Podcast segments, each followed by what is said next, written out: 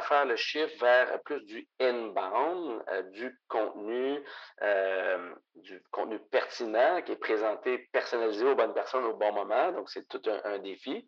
mais Aujourd'hui, euh, il y a des façons de faire, nouvelles façons de faire, puis qui évoluent. Les plateformes aussi évoluent. Fait qu'on est dans ce virage-là. Ici votre hôtesse Amélie Delebel et je suis très heureuse de vous accueillir sur le podcast Athlète Entrepreneur qui met en évidence des parcours inspirants d'athlètes ou d'anciens athlètes de haut niveau qui se sont tournés vers le milieu entrepreneurial. Ce rendez-vous hebdomadaire vous présente des entrevues qui seront vous motiver à atteindre votre plein potentiel. C'est parti! Bonjour, je suis très heureuse de vous accueillir pour cette deuxième saison de mon podcast À tête entrepreneur lors de cet épisode 170 pour la première partie de la force de la culture d'entreprise avec Alexandre Lamoureux de Lead Fox. Avant de vous parler de mon invité du jour, je vous présente Lead Fox, une entreprise québécoise qui a à cœur le développement des PME au Québec. En effet, cette entreprise propose un logiciel offrant des campagnes marketing dédiées, le tout personnalisable en quelques clics. Leur équipe d'experts a déjà fait le travail pour vous. Découvrez tout leur modèle de campagne marketing en profitant de 14 jours d'essai gratuit au amidelabel.com baroblique leadfox, L-E-A-D-F-O-X. Lors de cet épisode, j'ai eu le plaisir de discuter avec Alexandre Lamoureux, le Chief Revenue Officer chez LeadFox. Sa mission est de développer et optimiser les revenus de l'entreprise. L'entrepreneur et ancien gardien de but est revenu sur ses débuts en entrepreneuriat, son passage chez Acquisio ainsi que de l'importance de l'agilité des outils et des processus dans le monde de la PME. Sans plus attendre, je vous laisse à cette première partie d'entrevue. Bonne écoute! Alors, je suis actuellement avec mon invité du jour, Alexandre Lamoureux. Salut Alex, comment ça va? Ça va très bien. Bonjour Amélie. Super. Donc, merci beaucoup encore une fois, Alex, d'être avec moi aujourd'hui euh, pour rentrer euh, directement dans le vif du sujet. Est-ce que tu pourrais nous euh, revenir sur ton parcours sportif, particulièrement dans le monde du hockey? My God, ben de, tout jeune, comme beaucoup des Québécois, le hockey dans la famille, tout ça. Euh, j'ai joué au hockey dans la rue très jeune, 3-4 ans, j'étais le gardien de but. Moi, on m'équipait, puis j'étais le gardien de but. Donc, euh, des balles oranges, j'en ai reçu plusieurs. Euh, commencé à jouer au hockey. Euh, joueur en premier, mais encore là, il y a eu une opportunité de devenir gardien de but. Donc, j'étais un gardien de but dans le hockey. Euh, jusqu'à euh, dans le fond, là, une belle expérience. Je, peux aller à professionnel. Je sais que c'est un peu là, tes, tes, tes, euh, personnes que tu, passes en entrevue, un, parcours professionnel ou un parcours sportif. Dans mon cas, euh, je me suis rendu jusqu'à midget, camp d'entraînement midget 3A. Donc, ça, c'était assez compétitif. et en parallèle, je démarrais des études postsecondaires, donc mon cégep, puis c'était euh, beaucoup de temps, cinq fois semaine aller euh, euh, pour ce camp d'entraînement-là de Midget 3. Il y avait huit gardiens de but, tombé à trois gardiens de but. Donc, j'étais dans la sélection, dans, la shortlist, comme on dit. Puis c'est moi-même qui a décidé de faire un choix plus rationnel, d'aller vers ma deuxième passion, si on veut, là, les affaires, aller étudier pour partir, dans le fond, euh, un start-up. Moi, c'était clair que j'allais démarrer des entreprises, un entrepreneur dans le sang. Donc, euh, en termes sportifs, j'ai fait aussi du baseball, tout le temps dans des positions clés, donc gardien de but ou lanceur au baseball. Et encore aujourd'hui, dans les entreprises, euh, tout ça que j'ai démarré ou dans lesquelles je participe encore aujourd'hui, euh, position clé, position de leader. je suis CRO, donc chez Lead Fox. Avant ça, j'ai été euh, plusieurs années dans une entreprise qui s'appelle Acquisio, euh, qu'on a développé euh, presque from scratch, si on veut. J'ai joint des cofondateurs, puis on a amené ça à une belle business de presque 200 employés qu'on a vendu à une firme américaine web.com. Donc, tout un, tout un parcours euh, qui a commencé effectivement dans le sport et ensuite les études, l'entrepreneuriat, start-up. Euh, cinq start-up à mes actifs. Donc, euh, partir quelque chose from scratch, de la développer. Euh, toujours dans les technologies et, euh, si on veut, le MarTech, mm-hmm. les technologies du marketing, MarTech, et les technologies de la publicité, le AdTech. Donc, euh, ça a été pas mal pour 25 dernières années, là, le type d'entreprise dans lesquelles j'ai été. Ah, je suis encore. Oui. Ah, mais je trouve ça super aussi quand tu parles, c'est ça, des positions clés dans le sport que tu as amené ça également en, business. Puis, euh, comme tu l'as mentionné, on en avait discuté aussi un peu euh, hors euh, off record comme on dit. Euh, donc c'est ça, tu as lancé plusieurs entreprises. Donc ça, je sais qu'on pourrait juste faire une entrevue complète uniquement sur sur cet aspect-là. Mais est-ce que tu pourrais nous nous revenir un peu justement sur ces premières expériences là? Puis, qu'est-ce que tu as appris? Parce bien évidemment, il y a beaucoup d'expériences, beaucoup de bons coups, beaucoup de moins bons coups aussi. Donc, c'est quoi qui, qui a été, en fait, ça peut-être ben, ton meilleur coup, ce que tu as le, ce que le plus euh, appris de, tout ça, puis peut-être une erreur que tu veux euh, dire aux autres de ne pas faire. oui, effectivement, euh, il y a plusieurs expressions qui disent, c'est plus que tu frappes le fond, plus que tu peux rebondir. Puis dans mon cas, toutes ces expériences-là ont passé par deux faillites, donc une personnelle, donc laisser aller les, les REER et tout, là, d'une faillite personnelle, et une autre fois où c'était une faillite d'une entreprise. Donc, euh, je dirais ce qui a mon plus grand apprentissage dans ces mm-hmm. expériences-là, là, je recule, là, il y a 15 ans, euh, tu sais, de l'âge de, de, 20 à 30 ans, disons, ces startups-là, ça a été euh, les trois premiers avec des partners, donc de s'associer. Au début, tu t'associes parce que tu joins tes forces à quelqu'un d'autre. Tu n'as pas l'argent pour embaucher quelqu'un d'autre tu pars comme ça, puis tu sais, quand t'es jeune, let's go, on se lance un peu euh, euh, quasiment euh, en parachute, même pas, tu sautes de l'avion, pas de parachute, puis fait expérience de, de partnership, d'associer tout ça, tu sais, on était deux, on est passé à cinq, revenu à trois, puis ça a mal fini, mm. disons, dans les premières expériences, puis après ça, ça, ça a été la, la faillite personnelle, la faillite d'entreprise, ça a été une belle expérience malgré tout. On a monté une belle business, développé des produits dans Salesforce, le App Exchange de Salesforce. beaucoup de gens connaissent bien Salesforce aujourd'hui, mais en recul, il y a plusieurs années, c'était moins connu. On était sur une belle vague. On a passé tout près de vendre notre entreprise à Salesforce. On avait un term sheet, là. Et ça, c'est, je recule à 2007. Il y a eu, euh, euh, dans le fond, un crash des marchés boursiers. Le stock de Salesforce a planté là, en quelques jours, euh, puis la, démarche avec Salesforce a arrêté là. Donc, euh, comme on dit, on a manqué de gaz, puis on a pris une mm. décision de fermer cette entreprise-là. Puis, je suis parti vers d'autres choses après. Tu sais, oui, c'est de l'argent, c'est du temps, mais je te dirais ce que j'ai acquis dans ces expériences-là, ça fait partie d'aujourd'hui ce que j'utilise dans le quotidien pour euh, bâtir, encore une fois, là, je suis dans un autre startup, Lead Fox, puis tout ce bagage-là, tu veux pas reproduire les mêmes erreurs. Donc, euh, euh, c'est c'est pas perdu tout ça. C'est sûr que euh, au passage, tu y laisses euh, des plumes puis de l'argent puis tout ça, mais ça fait partie de, de ce que je suis aujourd'hui. Puis j'en suis fier quand même d'avoir acquis toutes ces expériences-là au fil des années. Ah, je trouve ça super intéressant. Puis euh, comme tu le mentionnais, puis je sais que c'est revenu, revenu euh, souvent sur mon podcast, mais un peu c'est ça comme dans une équipe, c'est l'importance d'être bien entouré. Puis euh, c'est ça, des fois, des fois ça va bien, des fois ça va un peu, un peu moins bien. c'est ça que ça doit être quelque chose qui est quand même important pour toi. Là. Je sais qu'avant de rejoindre l'île Fox, que ça fait environ quelques mois que tu fais partie de, de cette équipe. avant, c'est ça, tu as été pendant une douzaine d'années avec une autre entreprise. Donc, clairement que ça a dû changer un peu ça, ta façon de, voir les choses, l'importance d'être aussi bien euh, entouré. Effectivement. Euh, puis, tu sais, les embauches aussi, là, c'est clé. Là. Il y a une expression qui dit hire slow, fire fast. J'aime moins, moins le fire fast. Ça fait partie euh, des décisions de, laisser aller des gens, mais d'embaucher les bonnes personnes et euh, des faire croître aussi. Tu sais, euh, une, une, des choses que je suis le plus fier chez Acquisio, euh, du départ, on a engagé euh, plusieurs finissants universitaires, que ce soit en technologie, en marketing, en gestion euh, du service client, support technique.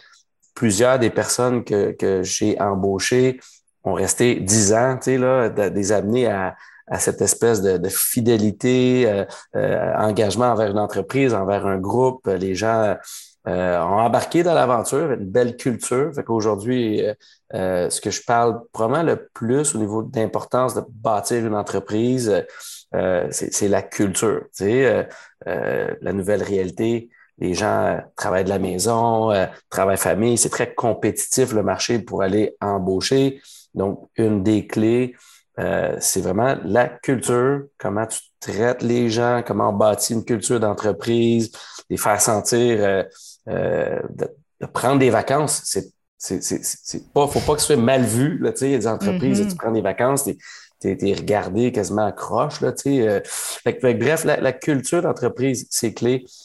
puis l'exécution. Je, je, finirais cette portion, ce segment-là en disant bon, une autre expression qui dit euh, execution Eat Strategy for Breakfast, autrement dit, avoir des, des stratégies incroyables d'entreprise, mais l'exécution, euh, si je traduis, là, l'exécution mange la, stratégie. Mais aujourd'hui, c'est culture, la culture, mange l'exécution, mange la stratégie. Fait qu'il y a les trois layers euh, de la culture d'entreprise à l'exécution.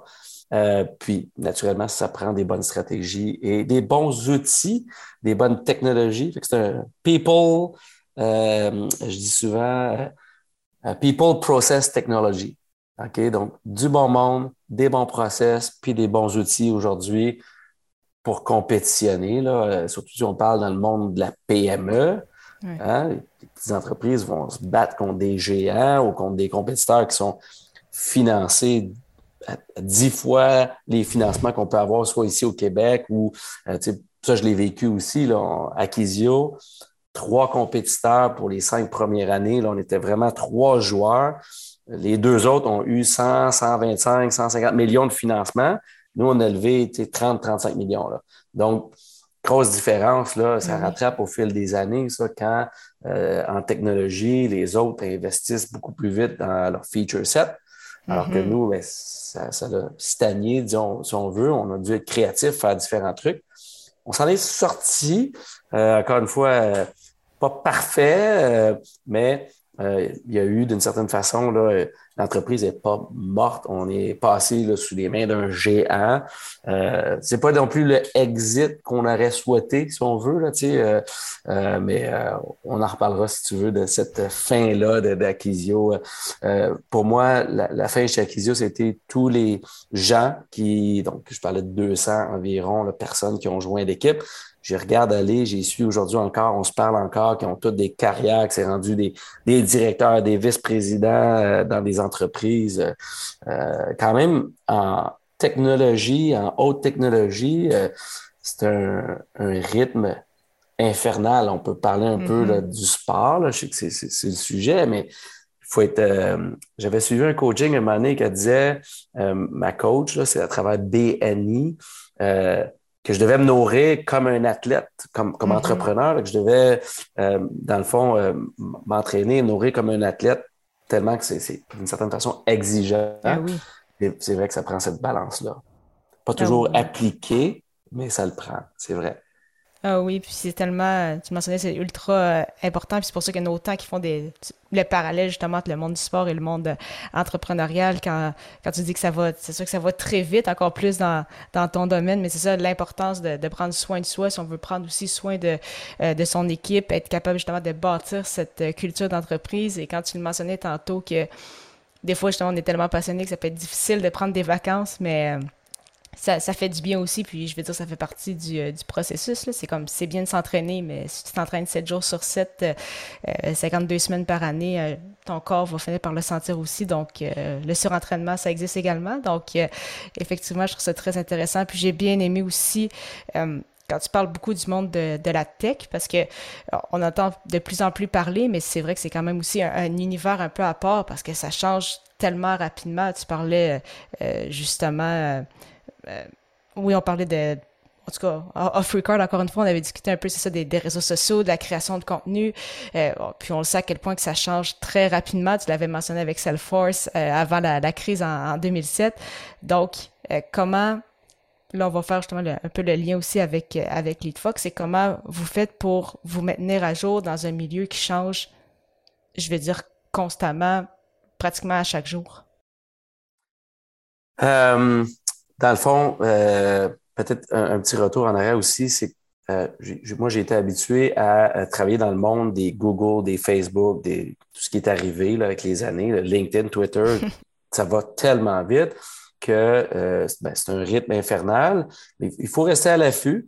Il faut euh, encourager pas juste soi-même, mais les gens de l'équipe de euh, soit sous forme de programme de formation, de la formation continue, de mm-hmm. toujours avoir des, des, une espèce de pourcentage du temps appliqué à exécuter le plan d'affaires, exécuter là, euh, ce qu'on a à faire dans la semaine, mais une espèce de règle 70% 20% 10% 70% sur le core de la business, un 20% un peu d'innovation en lien avec ce qu'on fait, naturellement, ben puis un petit 10 là, euh, non relié, un peu de latitude, un peu de buffer pour aller chercher des idées qui, que, que, si tu fais juste suivre ton plan, tu vas exécuter ton plan, mais tu vas manquer d'innovation ou justement de un petit truc qui va faire toute la différence. Tu sais? Fait que il faut être capable de, de, de balancer, d'équilibrer tout ça. C'est pas facile. Euh, mm-hmm. Honnêtement, on s'est rendu compte après plusieurs années avec Akizio, par exemple, que ça faisait tout le temps partie de notre plan d'essayer d'investir en innovation. Puis, euh, mais tu te rends compte que tu es aspiré par euh, le quotidien, les mm-hmm. priorités, tout ça. Euh, J'essaie de répondre à ta question euh, sur comment arriver finalement à équilibrer tout ça, à innover, puis compétitionner dans un monde hyper compétitif dans le fond, il, faut expérimenter. Ça, c'est l'autre truc important. Là. Faut expérimenter, trouver des, des, bons outils qui vont donner le bon ROI. Là. Je peux parler de LeadFox puis de l'exemple avec HubSpot. Beaucoup des gens là, euh, qui vont écouter peut-être ce podcast-là connaissent HubSpot comme outil pour aider là, à, gérer son marketing ou son CRM, tout ça. Puis, c'est super plateforme, mais les coûts d'un HubSpot vont plus vite pratiquement que le succès qui grandit d'une PME. Là, tu te rends compte que finalement, tu es parti à 100 pièces par mois, que tu es rendu à 2000 par mois, puis ça tient plus. Euh, au, fil des années. Euh, euh, moi, chez Akizio, on utilisait Salesforce. au début, c'était raisonnable. À la fin, c'était rendu 150 000 par année de licence Salesforce. Fait il, il faut que tu arrêtes le, bleeding, comme on dit, là, ça saigne. Là. Pas, c'est merveilleux, les outils, mais à un moment donné, il faut trouver l'outil qui, à chaque période, chaque cycle de, développement de l'entreprise, eh va, va, être le bon. Puis, derrière LeadFox, euh, c'est pas une info publicité, je ne vais pas faire la publicité de LeadFox, je veux juste dire, LeadFox, c'est un produit pour PME, pour la petite et moyenne, la petite entreprise, euh, versus un HubSpot qui va être pour la plus grande entreprise. Donc, un, coût abordable, une plateforme intuitive pour mm-hmm. le marketing automatisé. Donc, choisir le bon outil qui, euh, au niveau de la structure de coût, va, va pas aller plus vite que euh, le, rendement, le succès de l'entreprise. Fait que ça, c'est clé également. Ah, je trouve ça super euh, intéressant. Donc, euh, encore une fois, le, lien avec, avec le sport et l'entrepreneuriat. Donc, c'est ça l'importance d'avoir des, des bons outils. Puis là, justement, vu qu'on on embarque un peu plus dans, dans LeadFox, donc tu le mentionnais au début que tu étais le, le, CRO, donc en anglais le Chief Revenue Officer. Donc, ça fait quelques mois que tu occupes ce poste. Comment, justement, toi, personnellement, euh, ça va à ce niveau, parce que tu parlais justement que tu as toujours eu des rôles clés, euh, que ce soit dans le sport ou au niveau des, euh, des entreprises. donc, comment ça, ça se déroule pour toi? Donc, de ce que je comprends, l'objectif, c'est vraiment de, de développer ça et optimiser les revenus de, de l'entreprise. Exactement. Donc, chef des revenus veut dire euh, le marketing, les ventes. Euh, dans certaines entreprises, chef des revenus a l'équipe succès client aussi. Il y a des mm-hmm. revenus à aller chercher à partir des, des clients. Euh, sans avoir cette division-là, une petite organisation, je me rapproche de plus en plus des plus gros clients, d'embarquer sur les appels, d'écouter qu'est-ce qu'ils ont à dire, développer la, la relation.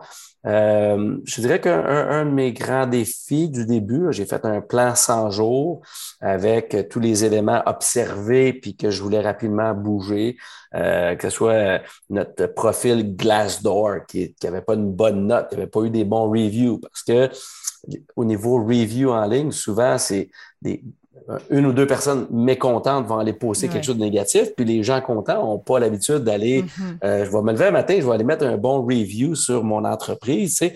Fait que corriger notre note, on est passé de 3.4 à 4.4 sur notre note euh, C'est un exemple, mais tout ce qui est externe est super important. Euh, je dirais LeadFox a, par les dernières années, investi beaucoup en publicité pay-per-click et la majorité des ventes sont venues du pay-per-click. Et un de mes objectifs là, dans, dans le virage avec LeadFox, c'est de réduire notre dépendance au pay-per-click, à nos investissements. Ça coûte cher aller chercher des nouveaux clients et euh, de, vraiment faire le shift vers plus du inbound, euh, du contenu, euh, du contenu pertinent qui est présenté, personnalisé aux bonnes personnes au bon moment. Donc, c'est tout un, un défi. Mais Aujourd'hui, euh, il y a des façons de faire, nouvelles façons de faire, puis qui mm-hmm. évoluent. Les plateformes aussi évoluent. Fait qu'on est dans ce virage-là. Euh, on a mis, disons, dans notre trimestre, notre dernier trimestre l'an dernier, un 4% de nos budgets en non-PPC. Puis là, ben, on est à 16 Fait que, tu sais, c'est un, on peut pas tout arrêter, tout virer du jour au lendemain. Fait qu'il faut que ce soit un, un virage de bateau, si on veut. Euh, par contre, quand tu es une PME, une petite entreprise, le bateau, il peut virer. Il faut que ça, faut que ça, faut que ça vire. Il faut qu'on tourne ça. Euh, mais ça amène, même si tu es 15-20 personnes, ça amène changement, euh, change management, là, les, gens qui ont leurs habitudes, il mm-hmm. faut changer tout ça. Fait qu'il faut bien communiquer. on va faire ça, puis voici pourquoi. Et je terminerai en disant que j'ai amené l'agilité chez, chez LeadFox, une expérience que j'ai acquise euh, avant. Euh, chez Acquisio, on était waterfall, je vais essayer de traduire pour les gens, mais de partir d'une planification trimestrielle avec des projets de trois mois pour livrer les nouvelles fonctionnalités.